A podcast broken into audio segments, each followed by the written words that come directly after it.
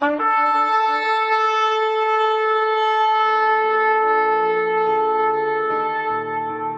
拜是本分，敬拜是机会，敬拜是恩典，敬拜是与神共享天伦。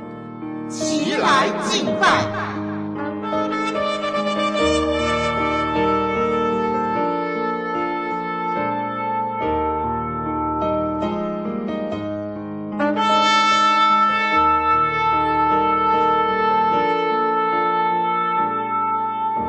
心呐、你要称颂耶和华；凡在我里面的，也要称颂他的圣名。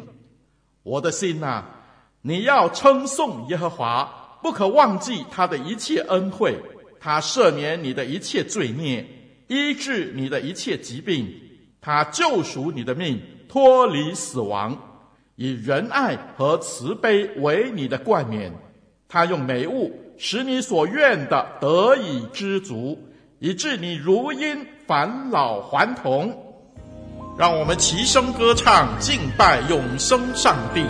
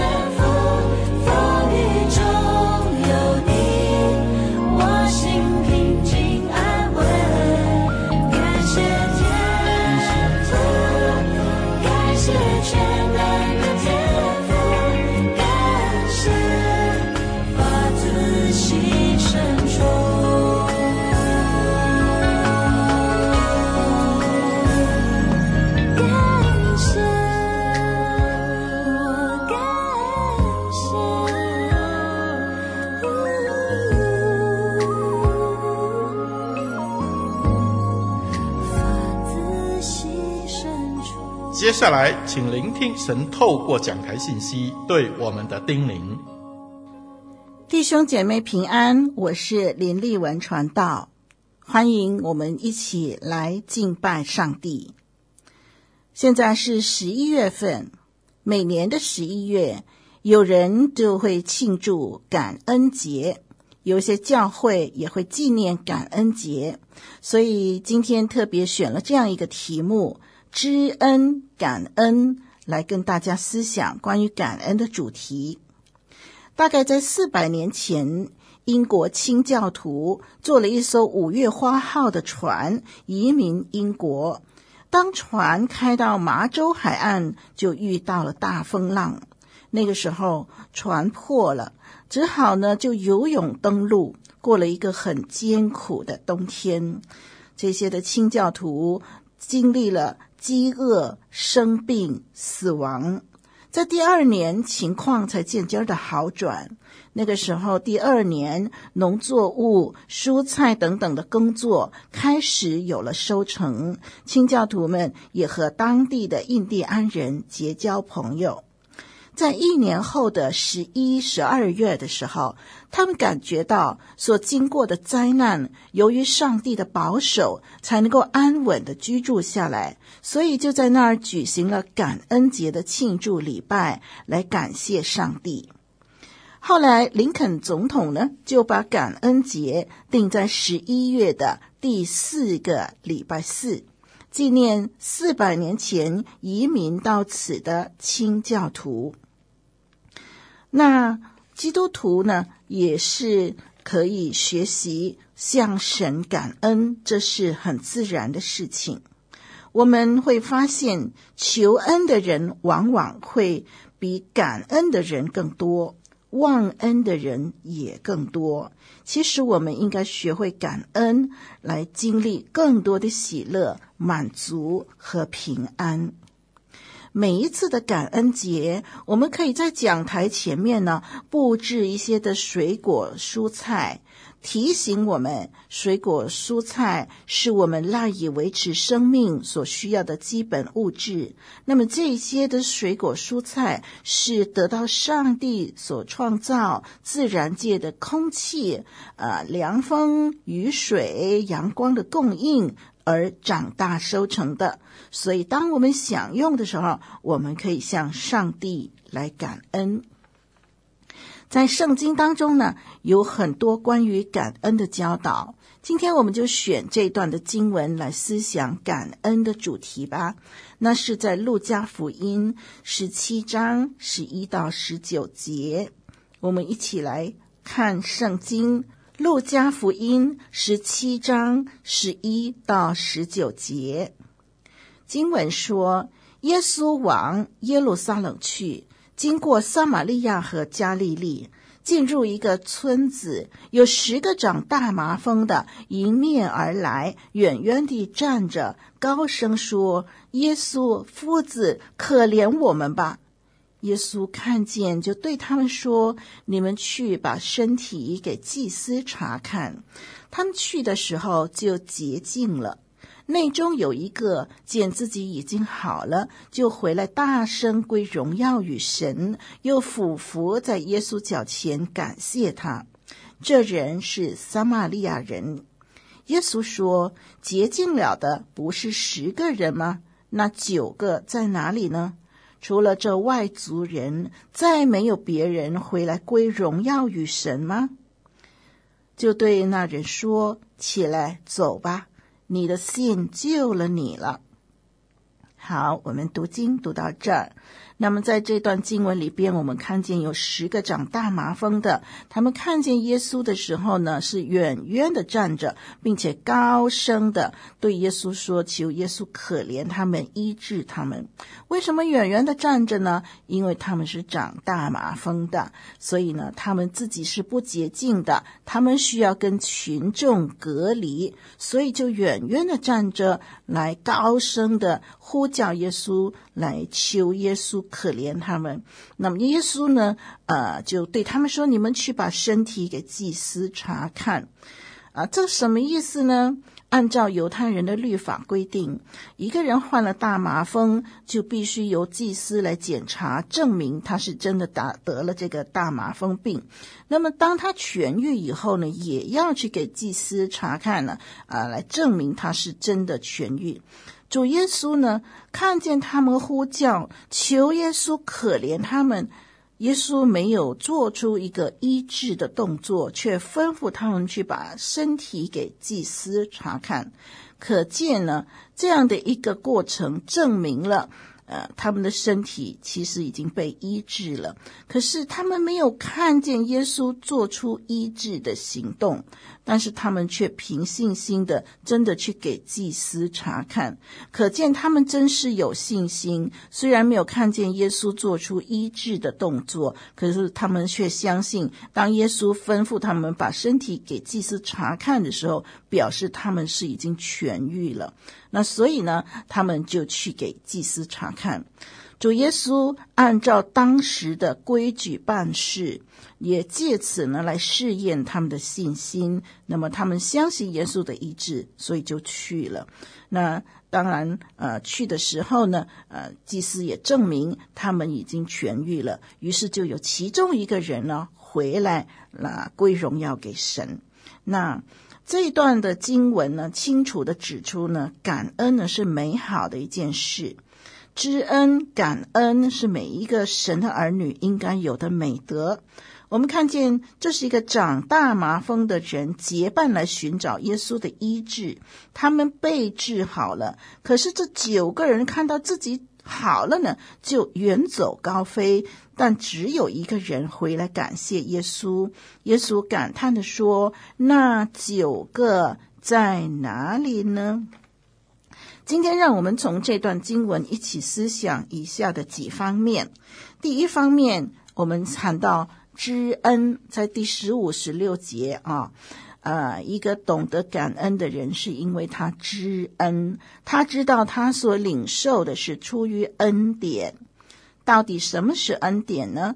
恩典就是本来我不配，我没有资格得到某一样东西，可是我却得到了，这就是恩典。在这段的经文当中，有十个长大麻风的人来寻求耶稣的医治，最后十个人都痊愈了。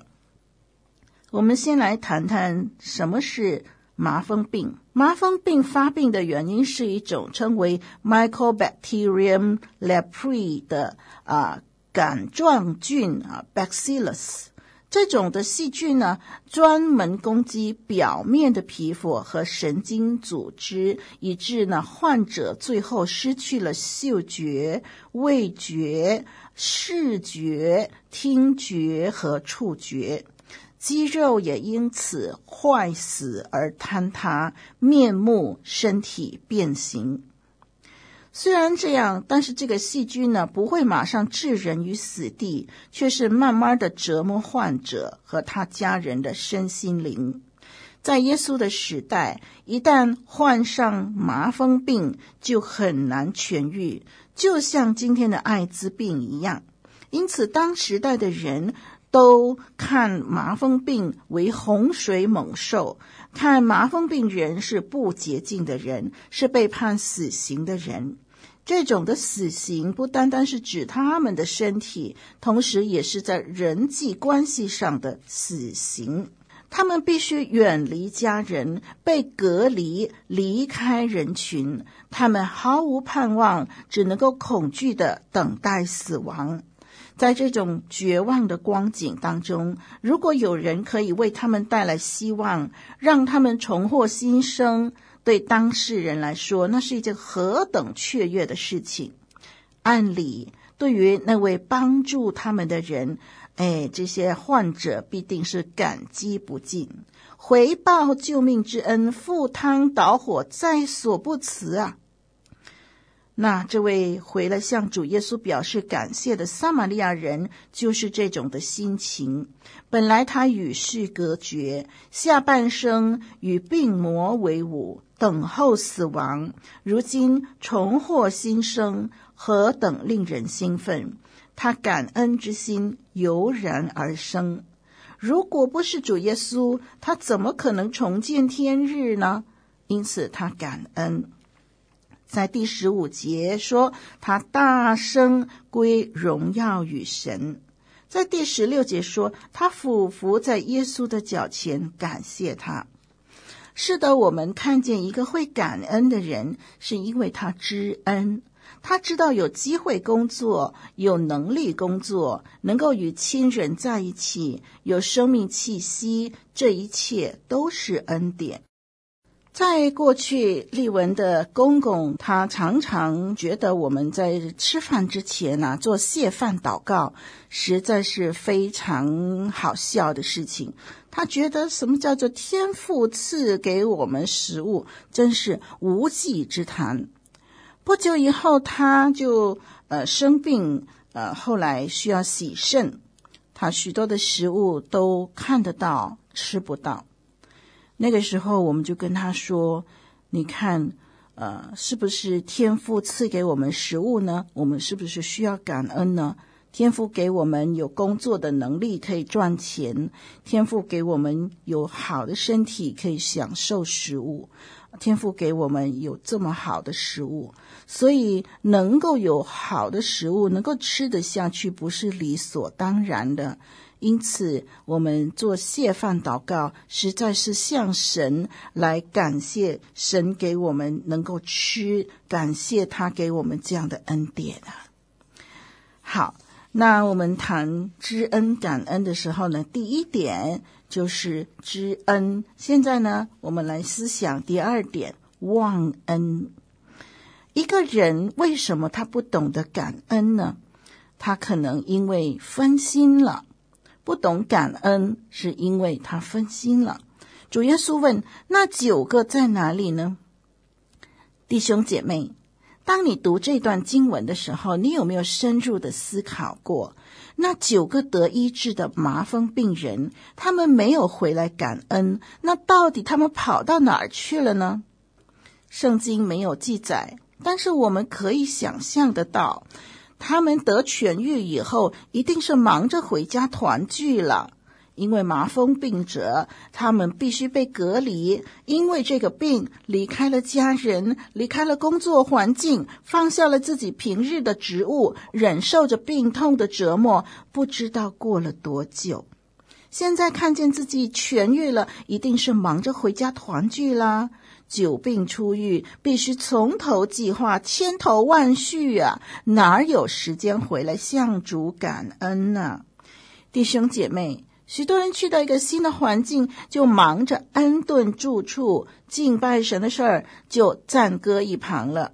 比如说，有些人出国深造啊，就去到新的地方，只顾着办理签证、申请各种的证件。呃，找宿舍，还要熟悉环境啊。星期天要在哪里崇拜啊？哎呀，身在国外，属灵的家在哪里啊？啊，要在哪一间教会聚会啊？这些事情啊，哪有空去安排呢？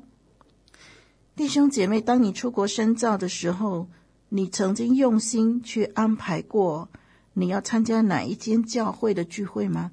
你曾经计划过在新的环境读书的时候，你这几年要在哪个教会好好的聚会崇拜吗？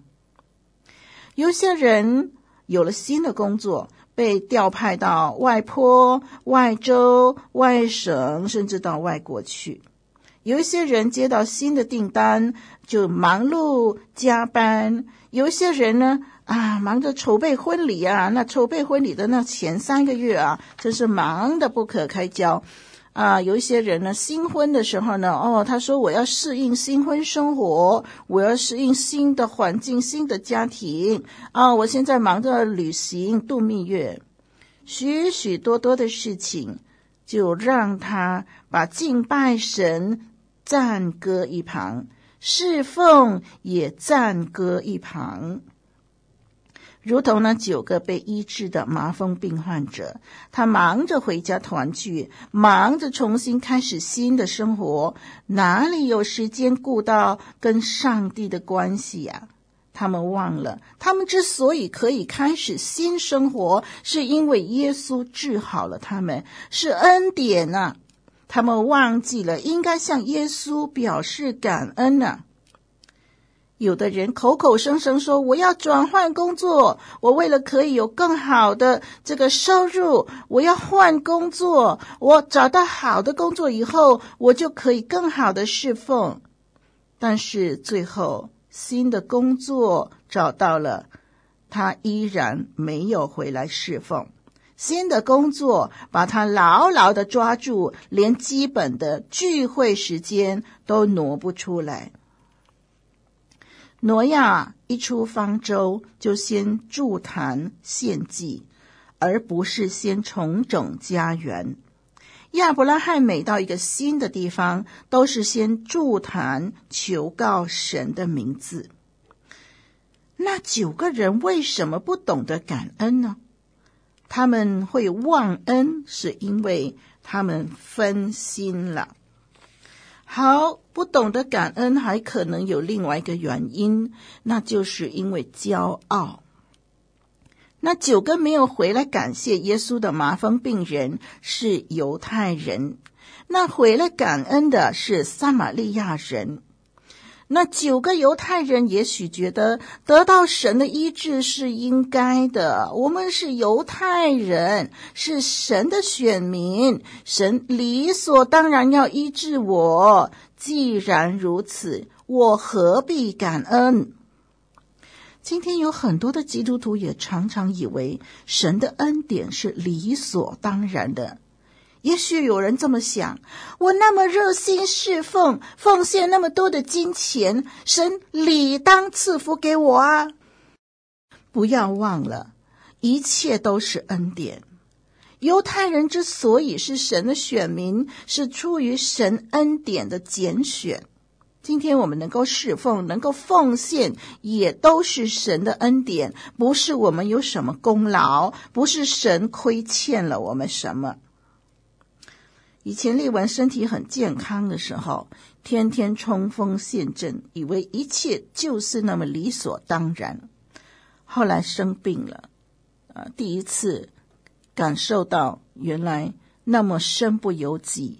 那是在怀孕怀第一胎的时候，害喜害喜的非常严重，只能躺在床上。那个时候，甚至连主日崇拜都没有办法参加，因为病倒在床。那个时候就发现，原来侍奉不是理所当然的，因为根本没有办法好好的侍奉。后来丽文又患上了这个颈椎的骨刺。骨刺让我痛得动弹不得，也是一段时间停止了所有的活动，没办法工作，没办法侍奉。再后来就是耳鸣，叫丽文生不如死。病痛的时候啊，才发现平时侍奉的力量、精神、机会都是神所赐的。所以弟兄姐妹，有机会侍奉。我们要感恩，不要向神讨功劳。有机会奉献金钱，这是神的恩典，不是我们自己的功劳。那九个犹太人的麻风病人，他痊愈以后没有回来感恩，也许他觉得得医治是理所当然的，不懂得感恩。第一个原因可能是分心。第二个原因可能是因为骄傲。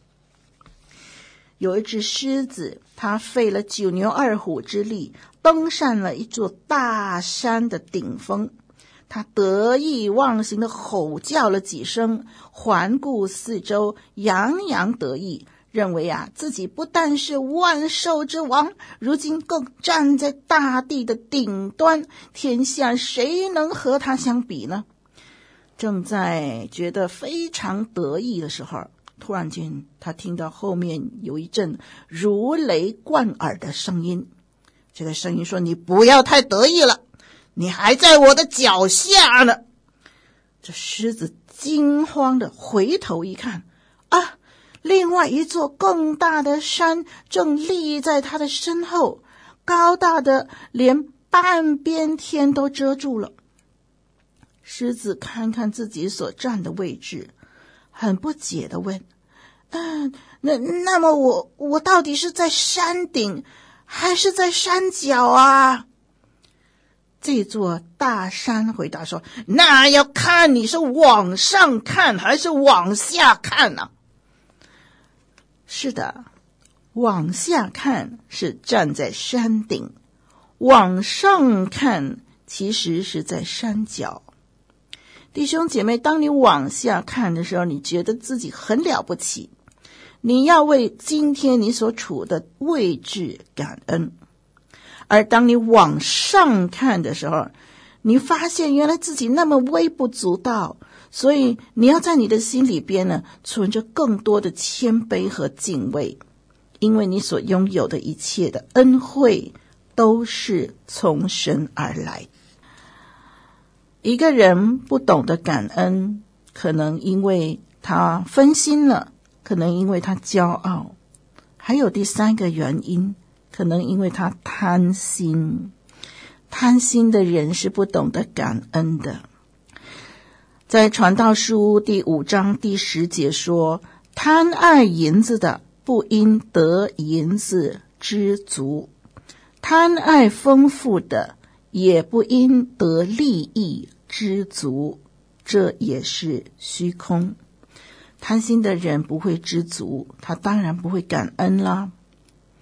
有一个工人在他锄地松土的时候，无意间呢，他就挖掘出一坛的金子，啊，他非常的高兴，就把这个坛子呢抱回家里。哇，黄澄澄的金子闪闪发亮，令他心花怒放。刚刚开始的时候，他非常的高兴，但是渐渐的，他就不再那么兴奋了。他狂热的想要把那九分满的坛子完完全全的装满，于是他就把家人所有的金饰都收集过来，融成了金块，投入坛中。可是这坛子呢，仍然像以前一样啊，装不满。于是他就拼命的节省家用，吝啬到几乎要把家人给饿死了。可是呢，无论他放入多少的金子，那坛依旧是九分满。因此，他就请求老板提高他的薪水。老板呢，答应了他的请求，甚至呢，给他加倍的薪水。这些的增加的薪水呢，也随即换成了金子。他甚至在假日放下身段去乞讨，哇，当乞丐。那那其实呃，虽然当了乞丐，他得到的钱呢，啊，换来的金币呢，还是一样没办法把这个坛子装满。他变得越来越愁烦，越来越不快乐。他发现，在他还没有发现这坛金子之前，他的生活是很轻松、很开心、很单纯的，日出而作，日落而息，日子过得又自在又写意。但是自从有了这一坛金子，他发现他变成了金子的奴隶，他失去了自己。弟兄姐妹，如果你也挖到一坛金子，你会怎么样啊？可以拥有钱财吗？当然可以啊。拥有财富没有错，错是错在不知足、贪心。一个贪心的人，他往往没有办法对于他所拥有的感觉到开心快乐。一个贪心的人，他不知足的时候，他怎么会感恩呢？一个贪心的人，永远觉得还不够，还不够，还不够。贪心。令他感觉到痛苦。贪心的基督徒总觉得神太吝啬，舍不得赐福给他更多，所以在他的祷告里边，一定是只有祈求，很少感谢。好，我们继续思想：一个人为什么不懂得感恩呢？不感恩，很可能还有一个原因，就是完美主义。从前有一个人啊。他凡事讲求完美，他有三百头牛，他经常赶牛到水草丰盛的地方，很用心的照顾这一批的牛。有一天呢，有几只老虎趁主人不注意，就吃掉了他一头牛。啊，他心里想：我已经失去一头牛，只剩下两百九十九头，再也凑不成完整的数目了。我还要这些牛有什么用呢？他终日郁郁寡欢，觉得本来美好的整数遭到破坏，感觉到非常的遗憾。虽然他眼前还有两百九十九头牛，可是他怎么样也开心不起来。最后，他就把那两百九十九头牛赶到悬崖边，全都掉下摔死了。弟兄姐妹，这是许多人的心态。稍微不如意，全盘皆毁，玉石俱焚，毫不留余地。这是完美主义作祟。我们凡事尽力而为，追求完美，追求卓越，那是不错的，因为这样才能够让人有目标、有动力去努力，这样才会不断的进步。追求完美和完美主义是有差别的。追求进步、追求完美是值得鼓励的，但是完美主义。却是应该舍弃的。什么是完美主义呢？完美主义是一种建立在处处不满意、处处挑剔的基础上，一种极度追求完美、毫无瑕疵。完美主义在心理学上呢，是指一种不断的追求最高标准、追求完美的性格。这种的心态往往伴随着一种自我否定和对他人评价的关注。病态的完美主义使人追求过高而且无法实现的目标，并且在失败的时候带来极大的痛苦。完美主义的人因为总是对一切不满意，所以他的心情总是充满挫败、遗憾。而看不见眼前所拥有的，自然也不会珍惜所拥有的，只会怨天尤人而不懂得感恩。如果你是完美主义的人，那么你要学习接纳失去的，珍惜所有的。既然失去了，我们要接纳；还拥有的，你要珍惜。而、这一点呢，用在婚姻当中，用在生活各个层面呢，呃，能够使你呃为所拥有的来感恩。在腓立比书四章十一节说：“我并不是因缺乏说这话，我无论在什么境况都可以知足，这是我已经学会了。”好，我们思考过了知恩。我们思考过了忘恩，现在我们要思考感恩。研究发现啊，一个充满感恩的人，比其他人更幸福、更健康。感恩的心能够使我们得到满足的喜乐。当一个人有一颗感恩的心的时候，表明他的心里有一种的满足。在人的心里边，人往往在乎自己缺失的东西，很少关注自己拥有的东西。当你关注你没有的东西的时候，你的内心就不会有满足和喜乐。但是，当你为自己所拥有的感恩的时候，就会得到满足和喜乐。我们要为自己已经拥有的感谢。虽然我们没有金钱，但是我们有健康的身体；虽然我们没有钱买房子，但是我们有住的地方；虽然我们没有家财万贯，但是我们有好的胃口。当我们为所拥有的感恩的时候呢，我们的内心就充满了满足的喜乐。我们要学习在顺境中感恩，也在逆境中感恩。让我们先思考，在顺境中感恩。朱元璋他是明朝开国皇帝。朱元璋小的时候呢，他的父母都双双去世了，所以朱元璋曾经当过乞丐。有一次，他病倒在一座破庙当中，两天没有东西吃了。有一个老太婆就很可怜他，煮了一碗热腾腾的汤给他喝。连喝了两天，他的病也好了大半。他问老太婆：“那种汤的名称叫什么？”老太婆呢，就随口的说：“哦，这是珍珠翡翠白玉汤。”后来呀，朱元璋就当上了皇帝，天天山珍海味，哎呀，吃腻了。有一天啊，他突然间怀念起当年的汤啊，他认为那是人间美味。那皇后马娘娘呢，就找来了以前做汤的那位老太婆。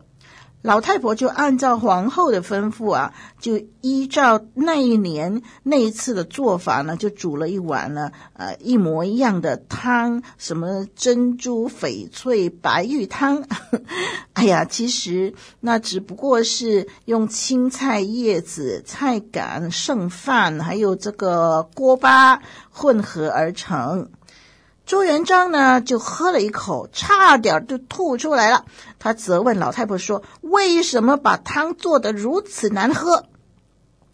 老太婆就回答说：“哎呦，皇上，您的口味高了，嘴刁了，您跟当年啊不一样啦。以前您是饥不择食，寒不择衣。哎呦，所谓啊，饥食苦菜也有味儿，饱食蜂蜜不觉甜呐、这个道理，想必皇上你一时忘了吧？”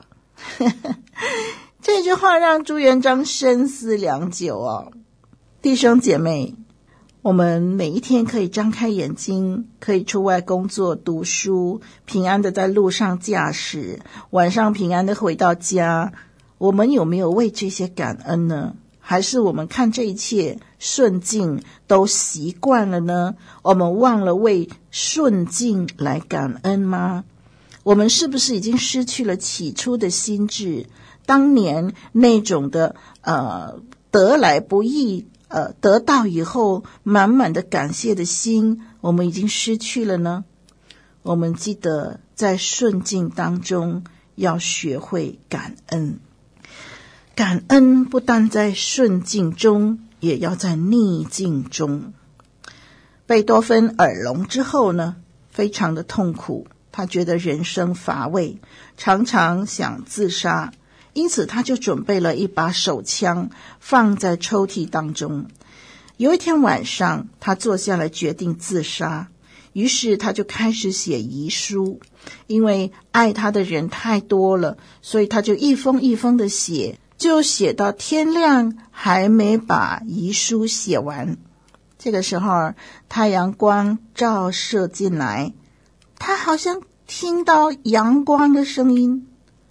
出到门外，他看到花朵，看到鸟叫声，啊，他觉得他其实可以听到很多以前听不到的声音。阳光是让我们看见的，可是贝多芬却听到阳光的声音。鸟儿飞的时候，我们健全的人可以看见；鸟儿叫的时候，我们健全的人可以听见，但是贝多芬用他的眼睛可以听见，可以看见鸟叫的声音。以前他听不到的声音，在他耳聋以后却听到了。他把枪收起来，重新面对他的音乐。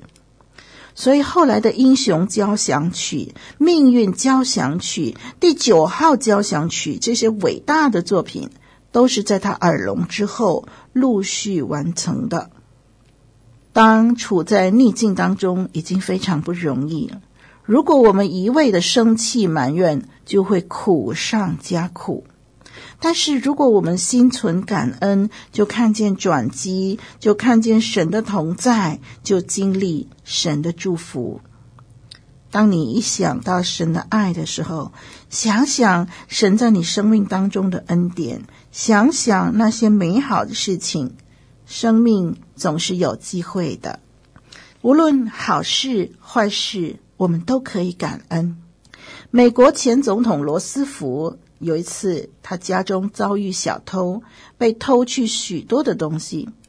有一位朋友听到以后，赶忙写信安慰他，劝他不必太在意。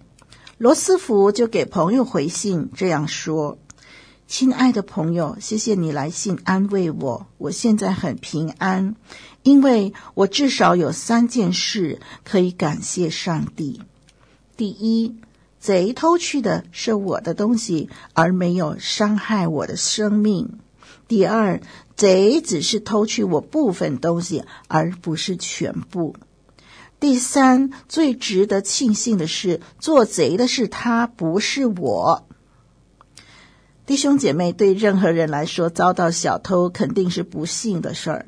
但是罗斯福总统，他却不让这件不幸的事困扰着他。相反的，他找出了三个值得感恩的理由，让自己的心因为感恩而充满平安喜乐。让我们最后来思考蒙恩这件事儿。在路加福音十七章第十九节，我们回头看看主耶稣治好的那位撒玛利亚人。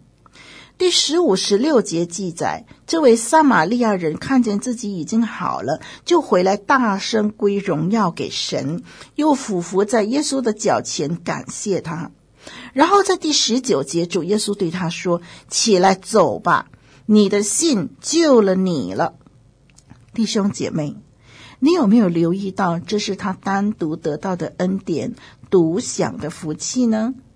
那九个人得到的只是身体的医治，但是这位晓得回来感恩的撒玛利亚人，他不但是病痛被医治了，更得到了灵魂的救恩。那九个人身体虽然被治好了，但是终有一天还是会面对死亡。那个时候，肉体还是腐烂，灵魂也要沉沦。他们只有今生的好处，但是那位撒玛利亚人，他不但是身体得医治，灵魂也得拯救。弟兄姐妹，一个越感恩的人，就越蒙恩；一个懂得感恩的人，往往得到更多的福气。越感恩，越蒙恩。越数算神的恩典，也数算不清。一个感恩的人会流露出积极的生命；一个感恩的人不会自意自怜；一个感恩的人会知足快乐；一个感恩的人他可以克服忧虑；一个感恩的人会常常晓得神会看顾带领。当我们心存感恩的时候，我们看事情的眼光和角度就会不一样。感恩的心让我们从上帝的眼光来看事、看人，提升了我们的眼界，跳脱眼前的困难，看得更高更远。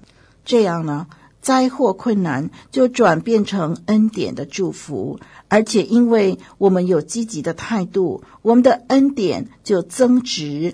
我们就会越经历更多的祝福。许多不同宗教信仰的人在农作物丰收以后举行感恩的特殊祈祷仪式。身为基督徒，我们来到年底，为着一年的恩典，应该如何向神献上感恩呢？我们是那九个忘恩的人吗？还是那个回来感恩的撒玛利亚人呢？我们同心祷告，主啊，你的恩典丰丰富富，数算不尽。我们感谢你，我们为着所有你给我们的，我们向你献上感谢。我们为着所有的顺境逆境，向你献上感谢。虽然有许多不如意的事情，我们不明白它的意义如何，但是我们知道我们在你里面，我们什么好处都不缺。我们知道我们在你里面，所有临到我们的事情，都已经先经过你的同意。主啊，就求你让我们虽然不明白。依然存着信心来感恩，主，我们深信一切好的、不好的，在你的手中都化为祝福。主，我们要向你感谢，主，让我们学习做一个数算你恩典的人，好让我们越感恩越蒙恩，越感恩就越喜乐。谢谢主，听我们这样的祷告，奉主耶稣基督宝贵的名求，阿门。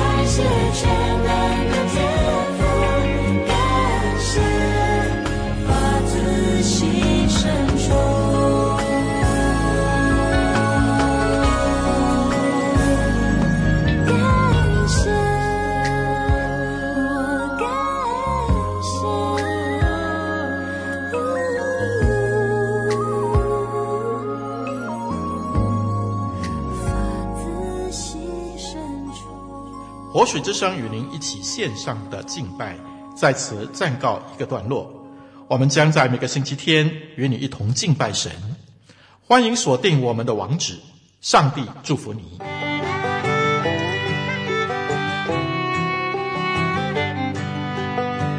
相约下个主日，齐来敬拜。